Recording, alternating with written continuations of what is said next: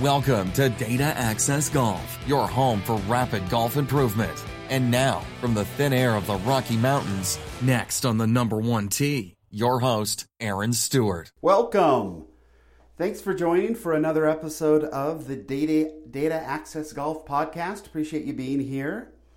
Another cool topic today, and I appreciate uh, those that have kind of sent in emails and text messages Great. I appreciate your support. I appreciate your questions. Now, this one's a little a little different. Uh, we'll probably kind of get into the weeds a little bit here. So I'm I'm warning you. It's I was asked um, if I if I choose to employ a, a one plane or a two plane swing in our training. The answer is both work in our training to become a better golfer. Um, but for me myself, I typically play with a one plane swing and just to sort of define that, a one plane swing is one that kind of goes back on one line and then comes down pretty similar to the same line. Or a two plane swing, traditionally, when we say two plane swing, we mean one that kind of goes up on one plane and usually drops down towards the ground and then comes in at a lower plane to the ball. You do have two plane swings that are a little more unorthodox that go back on one plane and then actually rise up and then come down. That's typically an over the top move that we talk about. There have been a couple players on tour that have used the over the top move um, to some success, but not typically. And it's not one that uh, the problem with a, I guess we'll talk about it right now. The problem with a over the top move or a is a, well, inconsistency. I think both, um, all two plane swings suffer from inconsistency, and we'll get into that a little bit. But when you go from a plane and then rise to a higher plane and then come down, the data shows, again, you know, with the instant feedback of the equipment we use, the data shows that you actually lose swing speed, right? Um, a one plane swing has a reasonable swing speed, good swing speed, and then a two plane swing, again, least for me, we can test it all for a lot of individuals, but for me, myself, and my testing, a two plane swing actually increases my swing speed, which is interesting.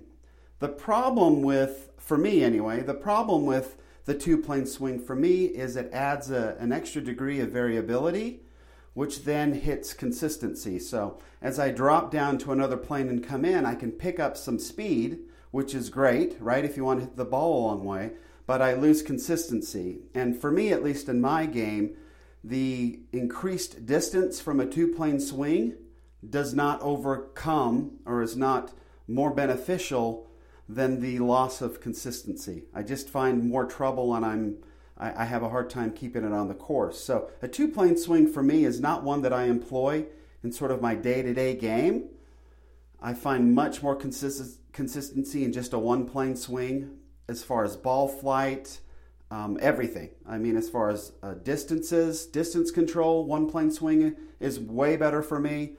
All of that. Um, two plane swing is one, honestly, I will only really use a two plane swing when we get out into sort of the uh, of these scrambles and you've got like a long drive contest or something like that because you can drop it down and fling it in from the inside and really generate a lot of speed, a lot of pace to hit the ball a long way. And uh, so I will probably I will use that when we're playing in a scramble, but I won't use it much anywhere else.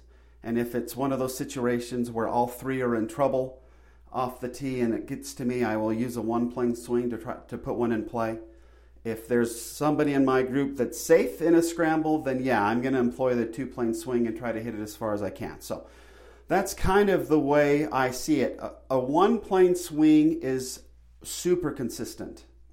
You're taking out a great deal of variability. When you go up on one plane and you kind of gather yourself and pause and come back down that same plane, we can really see by the data if that's all lined up and how that looks. Now, with the, the, the data that we use and the imaging, the graphics that we use, you can have a two plane swing that comes in on plane, right? Where all, all levels of your swing are pointing to the target line and everything looks really, really good.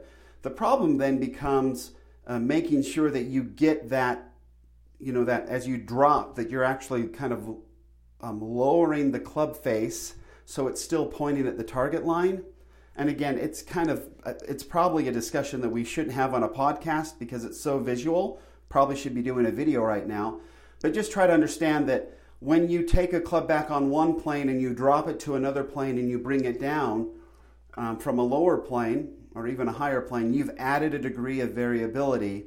And in the golf swing, we want to simplify it as much as possible and take variability out of it so we can be more consistent because we just don't have a lot of time in one second to manage all these different variabilities, if that makes sense. It happens so quickly that we want to make it as simple as possible.